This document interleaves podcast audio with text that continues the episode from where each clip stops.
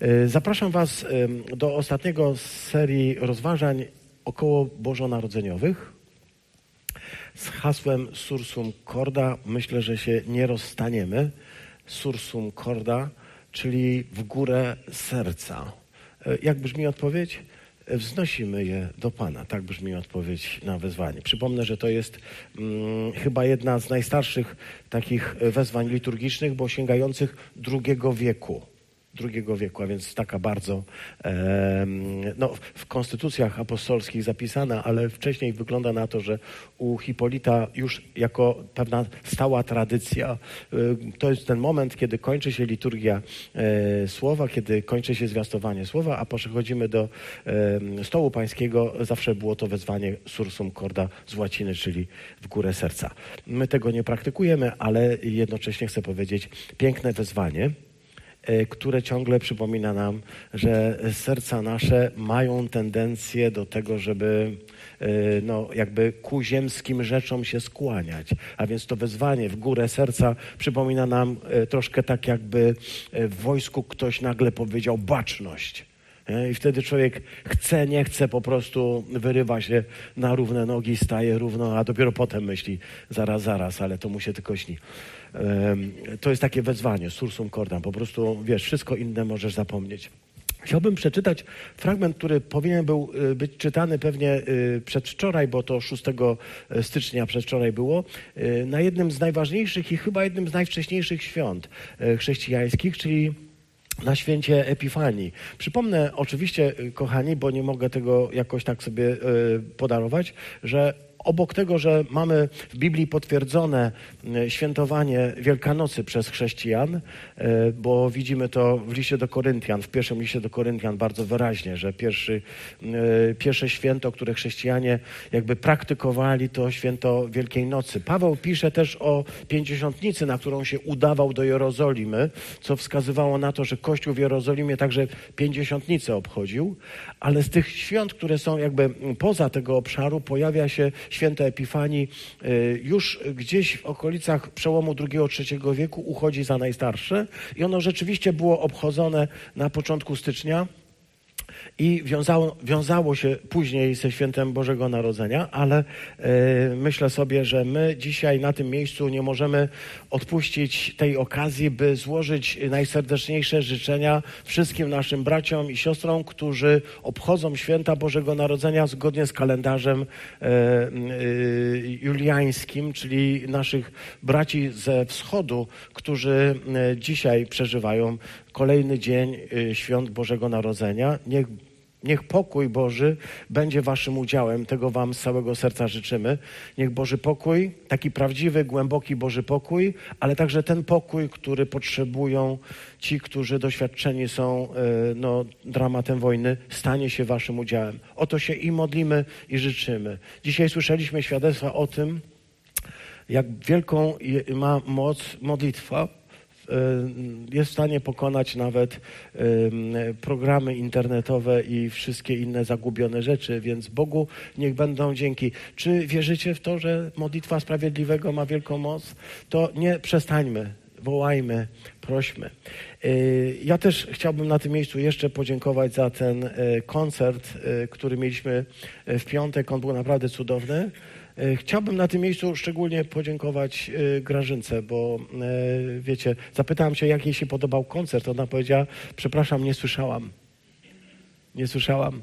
Nie słyszała, bo była w kuchni i zajmowała się wszystkimi szczegółami, jak, jak to bywa w takich okolicznościach. Bardzo dziękuję, bo wiem, że i ten wystrój i, i troszkę ten nastrój, który mieliśmy ten, ten piątek, to rzeczywiście e, wielka zasługa e, ludzi, którzy nie słyszą koncertu. Tak? My mogliśmy usiąść sobie posłuchać, ktoś musiał e, zająć się tym, żebyśmy mieli kawę, herbatę, ciasto i żeby były zrobione kolacje dla gości. Serdecznie Ci dziękuję.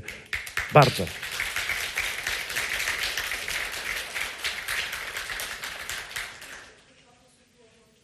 Oczywiście. Dużo osób było włączonych. Bardzo dziękuję wszystkim, którzy przyczynili się do tego, że i ciasto było, bo upiekliście Beatko, e, też yy, yy, chyba sernik. Tak, to po prostu fenomenalna obsługa, ale wiem, że ktoś nad tym wszystkim czuwał. Pozwólcie, że już przejdziemy do tekstu, bo nie, nie możemy przedłużać. Mateusza, rozdział drugi, Ewangelii, wiersz dwunasty zaledwie. To znaczy, że krótko. Jeden wiersz. Mędrcy otrzymali we śnie polecenie, żeby nie wstępowali do Heroda, ale inną drogą wrócili do swojej ojczyzny. Amen. Bardzo Ci dziękujemy, Ojcze nasz, za to, że dałeś nam słowo i prawo, byśmy to słowo mogli czytać i rozważać. Panie, dziękujemy Ci za to, że Ty się chcesz z nami spotkać w tym słowie, z tym słowem i prosimy Ciebie, Boże, abyś łaskawie nam zechciał pobłogosławić, by Twoja obecność zmieniła nasz sposób myślenia, byśmy myśleli po Twojemu, nie po swojemu, w imię Chrystusa Jezusa. Amen. Mędrcy otrzymali we śnie polecenie. Y, ta, mm, ten wiersz jest oczywiście y, wyrwany z tej mm, przepięknej historii, która y, opowiada o ich przybyciu ze wschodu i o szczególnej gwieździe, która im towarzyszyła. Y, chcę powiedzieć, że ten tekst, cały ten tekst tych dwunastu pierwszy, pierwszych wierszy Ewangelii Mateusza drugiego rozdziału, to jest coś niesamowitego, bo wiecie, ile razy można rozważać ten sam tekst. Przecież teksty o urodzeniu, o narodzeniu są zaledwie po prostu dwa, to są krótkie, dość krótkie opowiadania. Ile można te opowiadania czytać. Ja chcę powiedzieć, nie wiem, czy to jest wasze doświadczenie także, czy tylko doświadczenie kaznodziei, że można to czytać wciąż i wciąż i wciąż coś odkrywać. Nie wiem, jak mi się uda wam dzisiaj coś pokazać nowego, jeśli się znajdzie coś nowego, to będę Bogu wdzięczny. Jeśli ktoś później po nabożeństwie powie, słuchaj, coś jednak ci się udało, to naprawdę będę wiedział, że to ma sens, żeby czytać wciąż i wciąż te, te same teksty, a może Bóg pozwoli e, coś w, nie, w nich odnaleźć. Co jest w tych dwunastu wierszach? E, doskonale wiemy. Ale wiemy jeszcze o tym, co mu powiedział e, autor listu do Hebrajczyków, a powiedział takie zdanie, że wielokrotnie i na wiele sposobów Bóg przemawiał do naszych ojców od dawna. Przemawiał przez proroków, ale chcemy powiedzieć przez proroków i nie tylko. Powiedzieliśmy o tym, to była czwarta niedziela Adwentu. Cytowaliśmy ten tekst. On był na tapecie wtedy, jeśli tak mogę powiedzieć, y, główny tekst y, kazaniowy. Y, zapamiętamy go na pewno, bo to też i przepiękny tekst listu do Hebrajczyków. On mówi o tym, że Bóg ma wiele sposobów, by dotrzeć do każdego z nas. Nieraz się zastanawiam, Panie, czy ja słyszę Twoją wolę? czy ja jestem w stanie zrealizować to, do czego mnie powołujesz? Wiesz, to jest bardzo ważne pytanie, nie? I ja chcę powiedzieć Ci dzisiaj troszkę na uspokojenie, to nie, Boże broń, to nie jest święty spokój, ale coś na, na uspokojenie Ci dać. Bóg ma nieskończoną ilość sposobów, by dotrzeć do każdego z nas.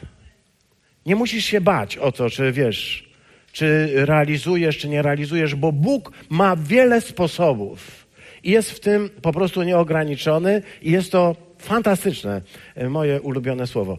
E, jest to fantastyczne, że On ma wiele sposobów, więc jeśli e, pozwolisz, to dzisiaj chcę Ci pokazać te sposoby, które On tutaj prezentuje właśnie w, w tym, w tym tekście w tym tekście, który przypominam, zaczyna się od takiego stwierdzenia dotyczącego gwiazdy. Pamiętasz, prawda? Y, przebiegnę dwa y, ciach, ciachy i, i, zobaczymy y, te gwiazdy. Pamiętasz, ten tekst jest osadzony w takim, w takim pięknym kontekście magów, może perskich, może zaratusztrańskich, w ilości bliżej nieznanej. Dla uproszczenia mówimy trzy, bo trzy, trzy dary. Nazywamy ich też mędrcami, nazywa się ich królami. Wszystko to doskonale, doskonale wiemy, ale chcę powiedzieć, że kiedy przyglądam się temu tekstowi od początku, kiedy go sobie czytam, to widzę jedną rzecz. Widzę, że, że Bóg ich tak kieruje powolutku. To znaczy, yy, kieruje ich przy pomocy pewnych sposobów. Zobacz, pierwszym sposobem, jaki do, jaki do nich dotarł, to, był, to była mm, gwiazda. Y, pierwszy sposób, jaki Bóg pozwala nam oglądać rzeczywistość, to coś, co dla Fromborka dzisiaj, szczególnie w okolicach 550-lecia urodzin Kopernika, szczególnie ważne. Pierwszą księgą, którą Bóg przed nami otwiera, to księga kosmosu. Kosmosu rozumianego jak najszerzej. Kosmosu, który jest przecież nie tylko zbiorem gwiazd, ale jest przede wszystkim jego arcydziełem.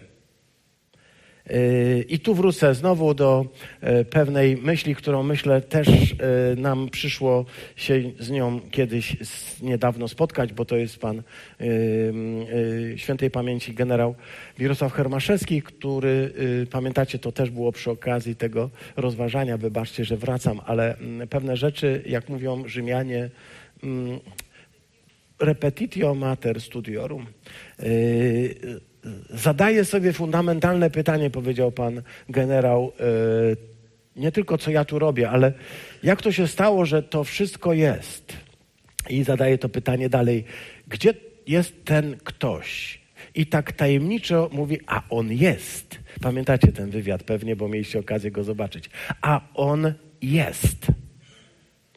Gdy przyglądamy się temu wszystkiemu, co jest tą księgą Bożą, Bożą księgą kosmosu, to widzimy ludzi, którzy e, obserwując to najbliżej, no właśnie e, poza naszym e, tutaj, poza tym światem, który jest codziennością, którzy mogą sięgnąć trochę dalej, trochę większymi przyrządami operować, że ci ludzie, którzy być może nie od początku byli przekonani o istnieniu Boga, to jednocześnie, kiedy obserwują tę księgę, tę przepiękną księgę wszechświata, ten kosmos i zasady, które na nim panują, mogą odpowiedzieć sobie na to pytanie, że, na to pytanie, kto za tym wszystkim stoi, i odpowiedzieć sobie na to pytanie, że rzeczywiście jest ktoś, kto jest autorem tego wszystkiego. A więc jakby y, pan generał nam tutaj mówi, że y, samo oglądanie kosmosu powoduje, że człowiek uświadamia sobie jego złożoność, potęgę i wtedy odpowiada sobie na to pytanie, które Paweł w liście do Rzymian tak ujął, myślę, że też y, doskonale znany tekst, czyli pierwszy rozdział listu do Rzymian. E, w łatwy sposób, mówi Paweł, przecież mogą wszyscy, tak mogę, możemy powiedzieć, poznać Boga, wszak Bóg im to objawił. To bowiem, co było w nim niewidzialne, mianowicie wieczna Jego moc, wieczne Jego bóstwo, stało się od początku świata poznawalne dzięki dziełu stworzenia. E, prawa, które rządzą światem, e, te wszystkie zasady, które powodują, że ten świat się w taki sposób nam e, jawi, jak się jawi, one mogą być jakby, nie, nie, nie zwracamy na, nie, na, na to uwagi, ale kiedy zaczniemy to analizować, to ja jestem przekonany, siostry bracia, że poprowadzi nas to wprost do uwielbienia Boga. Wprost do tego, żeby odpowiedzieć sobie na pytanie, jeśli jesteśmy uczciwymi ludźmi, na pytanie, ktoś za tym wszystkim stoi, ktoś to wszystko tak skonstruował, że to wszystko się tak kręci i, i ktoś musi być, to, to zdanie pana generała, dlatego tak we mnie siedzi. Ktoś jest, bo musi być, ponieważ coś takiego jak tak cudowne arcydzieło, tak skomplikowana maszyneria nie może być e, wyłącznie e, dziełem e, przypadku chaosu, jesteśmy przekonani, e, bo na to wskazuje nas, nam po prostu nasze każde doświadczenie. Prawda? I mm, chcę powiedzieć tak. Pierwszym sposobem, którym e, Bóg przemówił do e, owych mm, mm, mędrców, którzy wywędrowali gdzieś ze wschodu, była, e, była ta księga przyrody, te e, przepiękne rzeczy, te trajektorie planet, które gdzieś można obliczać, ten ich zachwyt i to przekonanie, że coś się ważnego dzieje na świecie. E, drugie, drugi sposób, w którym Bóg przemawia w tym tekście, jest spotkanie z drugim człowiekiem.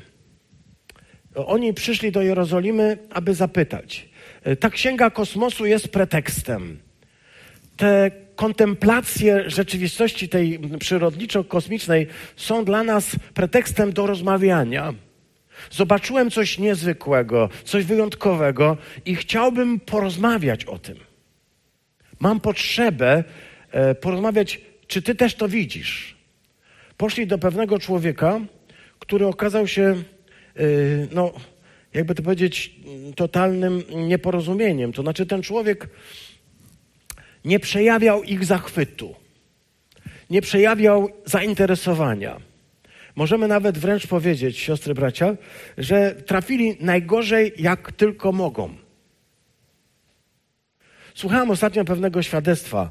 E, ktoś przyszedł do kościoła, e, opowiadał takie świadectwo, że no, e, jest już mm, od lat w kościele i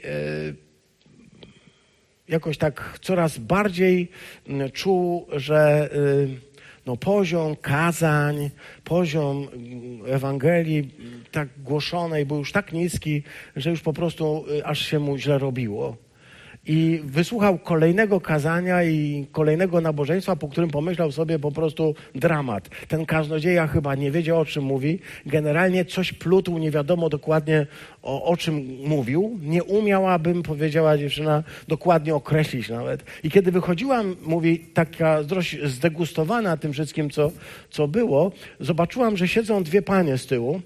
Pierwszy raz widziałam. I przysiadłam się do nich na chwilkę. One powiedziały, Cudowne słowo. Cudowne słowo. No, tak mnie poruszyło, że oddam życie Chrystusowi, bo to po prostu cudowne było, nie? I ona była taka zdumiona, bo mówi, e, zaskakujące spotkania, zaskakujące e, momenty, w którym nagle się okazuje, że e, no może e, Herod nie jest typem człowieka, na którego chcemy trafić, ale nawet jak trafimy, to okazuje się, powtórzę za Getem, wybaczcie, to najsłynniejsze zdanie, które znam z e, jego e, dzieła e, i to zdanie Mefistofelesa, który mówi, że diabeł jest cząstką małą, która złego pragnąc dobro działa. Diabeł to cząstka mała, która złego pragnąc dobro działa. Chcę powiedzieć, e, jeśli Herod jest takim e, obrazem diabła na ziemi, jest pewnym typem diabła na ziemi, prawda? Jest typem antychrysta, taki Herod, to jest jednocześnie kimś, kim Bóg też się potrafi posłużyć. Zobacz. Jest kimś, kim Bóg także potrafi się posłużyć. Oni poszli do Niego, najgorzej jak mogli trafić, umówiliśmy o tym w piątek, prawda? To nie było rozsądne ze strony tych yy, yy, magów, żeby akurat do tego człowieka poszli, ale poszli właśnie do niego i on zrobił coś, co okazało się było następnym krokiem. Bo po spotkaniu takiego dramatycznego człowieka, który, no, co by nie mówić, yy, za grosz współczucia, który, nie wiem, czy lubicie książkę albo film Zielona Mila Stefana Kinga, o takim przepięknym, piękny bohater. Tam jest takie zdanie napisane, moi studenci to często powtarzają. Ja nie wiedziałem dokładnie, że to jest ze Stefana Kinga, ale jak już drugi raz powtórzyli, to zorientowałem się, że to nie ich, że to musi być zapożyczone.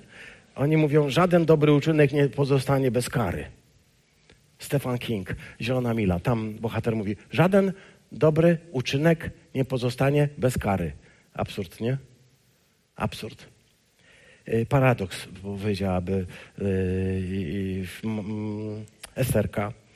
Y, Esterka, a dzisiaj Rewka powtórzyła za Esterką, prawda? Paradoks. Żaden dobry uczynek nie pozostaje bez kary.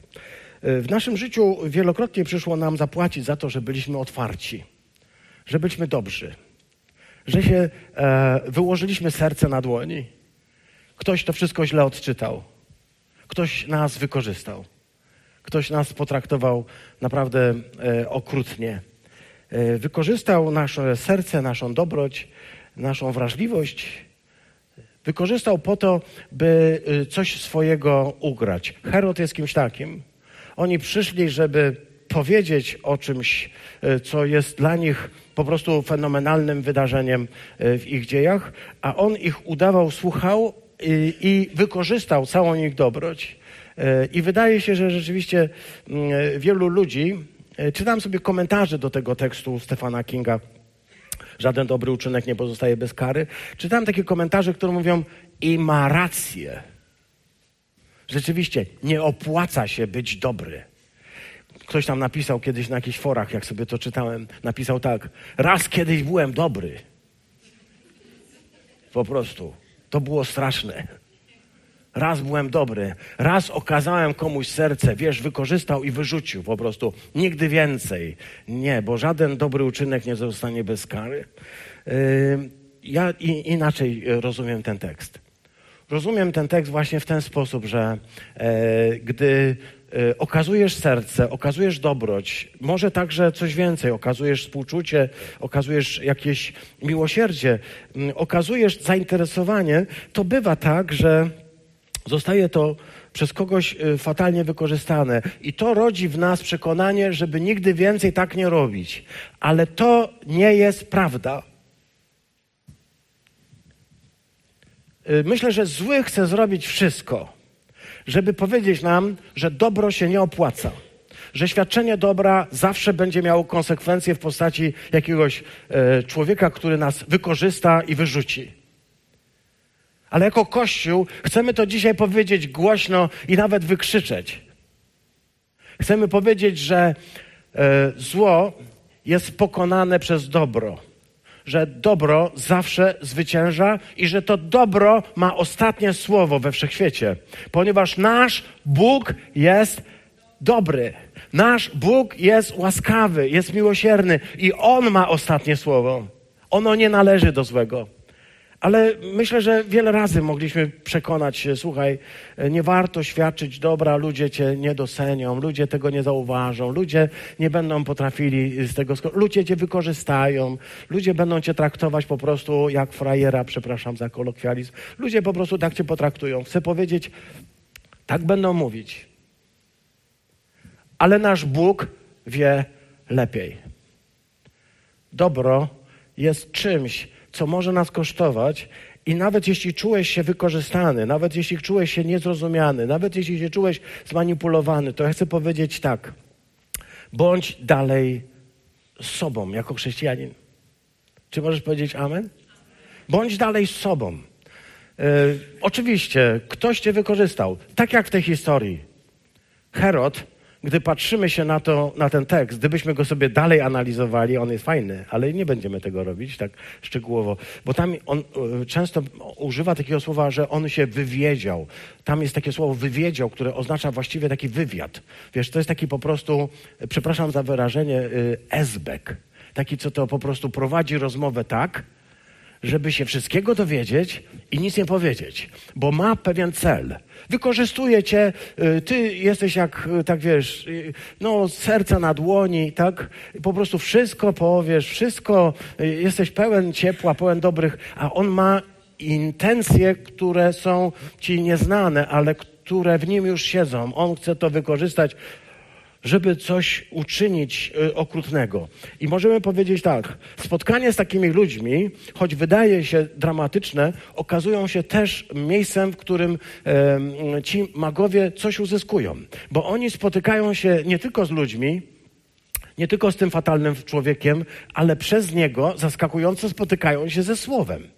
Bo tam dalej jest napisane, że y, on przerażony wezwał swoich arcykapłanów, mogę tak powiedzieć, i uczonych w piśmie, którzy byli obeznani we wszystkim, w całej teologii, wezwał ich po to, żeby zapytać, co oni o tym myślą, a oni skierowali uwagę tych magów, tych mędrców na słowo. Wszystko zaczyna się od otwartej księgi kosmosu. Wszystko zaczyna się od tego pytania, kto to wszystko stworzył. Jest ktoś. On jest. By spotkać się z ludźmi i rozmawiać. Nie każdy z tych ludzi jest otwarty na rozmowę. Niektórzy kombinują, niektórzy manipulują, niektórzy są okrutni, niektórzy cię wykorzystują, ale pozostań sobą. Bo dzięki temu usłyszysz coś, co jest najważniejsze, bo usłyszysz Jego słowo. Oni przywołali słowo, powiedzieli, rzeczywiście on ma się narodzić w Betlejem, w Betlejem Judzkim, bo tak jest napisane mm, u proroka Michaasza, że Betlejem stanie się miejscem, y, które okaże się y, miejscem narodzin. Słowo. Słowo prowadzi już precyzyjnie. Ta księga e, kosmosu e, mówi ogólnie o tym, że jest. Ta księga kosmosu pozwala nam zorientować się, że to wszystko nie powstało tak po prostu z siebie. Że jest ktoś, kto za tym stoi. Spotkanie z innymi ludźmi, rozmowa z innymi ludźmi też może nas naprowadzić. I Bóg tak robi. W wielu takich zwykłych spotkaniach. Maciuś ma nawet przygotowany specjalny tekst na jasełka które kiedyś się odbędą u nas Boże. Kiedy wszystkie dzieci wreszcie już będą zupełnie zdrowe, będzie można wreszcie przeprowadzić jasełeczka i chociaż może to będzie raczej ku, bardziej ku Matce Bożej Gromnicznej niż y, Bożego Narodzenia, to chcę powiedzieć, y, będą. Hurra, zapowiadam, że będą. Y, kolejni aktorzy tego przedstawienia po prostu chorują, a nie mamy suflerów, no bo suflerów to może i mamy, dublerów nie mamy, tak? Dublerów nie, dziękuję bardzo, słuchają. Dublerów nie mamy, a też nie chcemy mieć, bo każda rola jest wyjątkowa, ale jedną z tych ról będzie miał Maciuś. O, I już tylko zdradziłem tyle i więcej nie powiem. Ale chcę powiedzieć, on powie taką kwestię, którą myślę niektórzy z nas znają. Yy, tutaj yy, jest yy, coś takiego. Słowo prowadzi nas już precyzyjnie. Yy, ono jest tym uprzywilejowanym e, komunikatorem, w którym Bóg do nas mówi. Bóg do nas mówi przez e, dzieła kosmosu, przez prawa przyrody, przemawia do nas i pokazuje nam piękno. Chcę powiedzieć, że to jest prawda. Wiecie, ile razy byłem zachwycony e, wschodem słońca, kolorami, zachodem słońca, chmurami i to rodziło we mnie uwielbienie dla Boga. Myślę, że u Was też. Po prostu patrzysz na te kolory, patrzysz na to piękno i rodzi się w tobie taka ekspresja: Dzięki Ci, Panie Boże. Uwielbiam Ciebie za to, co się dzieje. To po prostu jest fenomenalne. Ja miałem ostatnio taki zachwyt, kiedy oglądałem Saturna z pierścieniami przez teleskop. Po prostu, no wstrząs, no po prostu tak piękne to jest, że zatyka ta świadomość. Ale mm, Słowo Boże jest tym najbardziej precyzyjnym komunikatorem. Ono konkretnie pokazuje, gdzie, kto, jak i przez nie można najbardziej trafić. Ale kiedy już y, mamy te trzy y, ścieżki, które Bóg prowadzi, to jest jeszcze czwarta. Tę czwartą przedstawię w taki sposób, bo zobaczcie, że ta historia jest historią takich kręgów. Najpierw jest ten największy krąg, krąg całego kosmosu. Oni mówią, zobaczyliśmy jego gwiazdę wschodzącą, jego gwiazdę na wschodzie lub gwiazdę wschodzącą. To jest ten taki ogólny. Nie wiemy jeszcze kto, nie wiemy kim jest, nie wiemy gdzie jest. Zobaczyliśmy gwiazdę, wyruszyliśmy za nią, po prostu taki tekst. Potem pytali ludzi, rozmowa, komunikacje, y, drugi człowiek, rozmawiam z nim, nim dochodzę do tego, e, gdzie jest ten narodzony, pytam, tak? On nie jest w stanie mi powiedzieć, on ma jakieś swoje zakręcone, ale kieruje moją e, uwagę na słowo. I to jest trzeci krąg. Bo tak powiedział prorok. I kiedy już wydaje się, że to właściwie mamy wszystko, bo słowo jest już ostatnim takim e, punktem, to zobaczcie, mamy jeszcze jeden punkt, bo tam jest napisane, a kiedy się już to wszystko wydarzyło, to on im we śnie Bóg powiedział, żeby nie szli tą drogą, którą szli, ale żeby e, wracali inną drogą. Jest jeszcze coś, e, nie chcę tutaj absolutnie deprecjonować e, słowa, ono jest dla mnie ostatecznym jakby ostateczną ścieżką, ale chcę powiedzieć, wiesz, e, e, uczeni w piśmie, faryzeusze, arcykapłani znali słowo, ale brakowało im jeszcze czegoś, prawda? Czegoś bardzo osobistego. Tutaj czytamy, że Bóg do nich osobiście powiedział, uczynił to we śnie, aby stało się to, co chyba jest najcenniejsze, bo to jest jakaś ścieżka, którą widzimy, która wznosi nas do spotkania. Od takich rzeczy ogólnych, przez spotkanie z drugim człowiekiem, spotkanie ze Słowem, aż do spotkania z, e, bezpośrednio jakby z Bogiem, który do nas zaczyna mówić, który mówi do nas we śnie, który daje nam konkretne instrukcje. Chciałbym się zapytać, jak spać, żeby przyśnił ci się Bóg? Jest y, jakiś sposób? O której trzeba się położyć, żeby nam się coś dobrego przyśniło. Albo czego nie trzeba jeść przed snem, żeby nam się przyśnił Bóg? E, zna ktoś odpowiedź na to pytanie? Uczciwie? Spraktykował? Możemy odpowiedzieć na to pytanie wszyscy? Nie, nie wiadomo. Bo Bóg ma swoje ścieżki. Daje nam sny, kiedy chce. Daje nam słowo, kiedy y, uważa, że powinniśmy go mieć. Ale nie bójmy się. To jest właśnie to tabletka na uspokojenie. Nie bójmy się. Bóg ma wiele sposobów, żeby do nas dotrzeć. Przy pomocy przyrody, kosmosu, ludzi, rozmów, przypadkowych spotkań przypadkowych osób, przypadkowych znajomości, które prowadzą nas do słowa, a które prowadzą nas ostatecznie do spotkania z Nim samym. To jest przepiękna historia o tym, że Bóg nas prowadzi. I żebyśmy się nie bali, nie lękali. Ale ostatecznie y, powiedziałem, mamy dzisiaj takie krótkie zdanie na zakończenie. Mędrcy otrzymali we śnie polecenie, E, żeby nie wstępowali do Heroda, ale poszli inną drogą do swojej ojczyzny. I ten tytuł dzisiejszego rozważania brzmi Inna droga. Bo ten tekst mówi o tym, że ci ludzie odkryli, że jest inna droga. E, do siebie, tak jest napisane. E, albo do swojej ojczyzny, można by to przetłumaczyć jeszcze inaczej. Oni, e, możemy przyjąć, byli e, wyznawcami różnych bogów. Być może czcili gwiazdy, być może zobaczyli, że to jest jakaś boska gwiazda. Wyszli z takiego y, pogaństwa, byśmy powiedzieli po naszemu, z astrologii, tak? czyli z przekonania, że ta księga niebiańska jest y, właśnie dziełem bogów, którzy do nas mówią. Oni w taki sposób odczytali te rzeczywistości. Ale Bóg chce ich poprowadzić inną drogą to, co się stało tam w Betlejem wobec tych, wobec tych, tych wydarzeń, które się dzieją, spowodowali, spowodowało, że tak możemy powiedzieć metaforycznie, że oni stali się innymi ludźmi, którzy wybrali inną ścieżkę. Po spotkaniu z Chrystusem wszystko staje się inne. Po spotkaniu z Chrystusem stajemy się innymi ludźmi. Zaczynamy chodzić innymi ścieżkami. Wybieramy inne drogi. Nie jest nam już po drodze Herod. Nie są nam po drodze manipulacje, nie są nam po drodze te jego pomysły i te jego próby wykorzystywania. Jesteśmy ponad to. Ale z drugiej strony mamy pełną świadomość, że On chce nas prowadzić inną drogą. Kończy się nam ten czas y, świętowania tutaj Bożego Narodzenia. Y, no, taka jest kolej rzeczy, że taki jest porządek. Ale chciałbym, żebyśmy również mm, po tych świętach e, coś uzyskali. To znaczy, żebyśmy zobaczyli, że Bóg chce nas poprowadzić jakąś inną ścieżką. Nie utartymi schematami. Mamy bowiem taki zwyczaj, że chodzimy po prostu troszkę mm, w, w ciągle tymi samymi ścieżkami.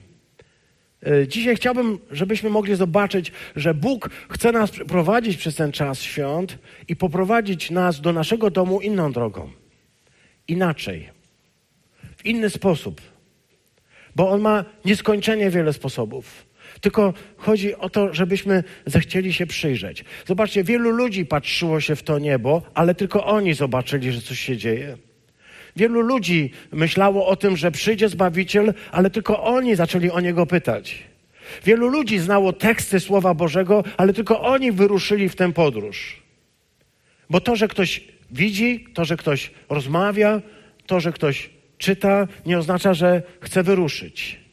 Chciałbym Was dzisiaj zaprosić, siostry bracia, do tego, żebyśmy dzisiaj wrócili e, inną drogą do naszego domu, do, do siebie samych. Bo to czas y, nie tylko pewnego końca świętowania, ale to jest też mm, coś, co Bóg chce nam podarować. To czas, by Bóg coś uzdrawiał, tak jak e, uzdrawiał ich. E, często jest mowa o tym, że oni przynieśli pewne dary, ale ja myślę, że oni też coś ważnego otrzymali. Może coś znacznie cenniejszego, na pewno coś znacznie cenniejszego niż to, co przynieśli. Bóg im podarował coś piękniejszego. Bóg uzdrowił ich wnętrza. Bo oni studiowali gwiazdy, studiowali znaki i myśleli o tym wszystkim, ale gwiazda ich nie ocaliła. Gwiazda ich nie ocaliła. Gwiazda ich poprowadziła do kogoś, kto może ich ocalić. Gwiazda nie stała się y, punktem uwielbienia, tak jak to w kolendach bywa nieraz, ale jest drogowskazem prowadzącym do Boga. Gwiazda nie ocaliła magów. Nawet sam, sama Biblia ich nie ocaliła. Ocaliło ich spotkanie z żywym i żyjącym Chrystusem. Spotkanie y, z takim żywym słowem. Przypominam, słowo chrześcijanin oznacza kogoś, kto wyruszył za Chrystusem. My nie jesteśmy ludem księgi, siostry bracia. My jesteśmy ludem Chrystusa. My potrzebujemy Bożej Księgi, Bożego Słowa, ale potrzebujemy, by Bóg do nas przemawiał. Chcemy Go usłyszeć. Nie chcemy zamykać się na e, e, Jego środkach, jakim, jakich używa, byśmy mogli Go spotkać. Nie chcemy zamknąć się, by kontemplować gwiazdy, ani cokolwiek innego, ale chcemy spotkać się z żyjącym Chrystusem, także tutaj. Ten Chrystus żyje w swoim kościele, żyje we wspólnocie i jest między nami. Wystarczy do Niego zawołać, wystarczy Go poprosić, wystarczy szukać, wystarczy czytać, a On zacznie do nas mówić. Tak to działa?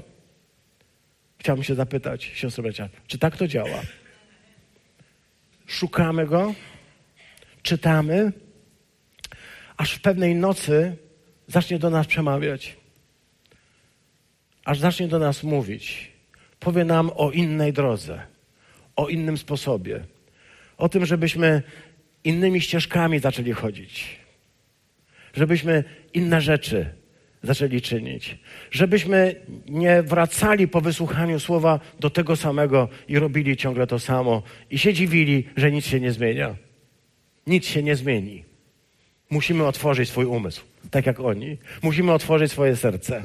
Musimy otworzyć oczy na te przepiękne znaki, na te cudowne gwiazdy. Musimy otworzyć uszy na spotkania z ludźmi, ale musimy otworzyć serce i szukać go tak jak oni. I wiem, że wtedy nic nam nie będzie oszczędzone. I że spotkamy go. I że usłyszymy go w naszym sercu. I że usłyszymy go jak przemawia do nas i mówi nam o tej drodze, którą On chce nas prowadzić. Siostry, bracia, taka jest ta historia. Prosta. Od tysięcy lat opowiadana, a wciąż tak piękna i bogata, zachwycająca, pełna tkliwości, ale też twarda, pokazująca, że nic się nie zmieni, jeśli zostaniemy w miejscu. Niech Bóg nam pozwoli doświadczyć tego, co to znaczy inną drogą wrócili do siebie. Amen.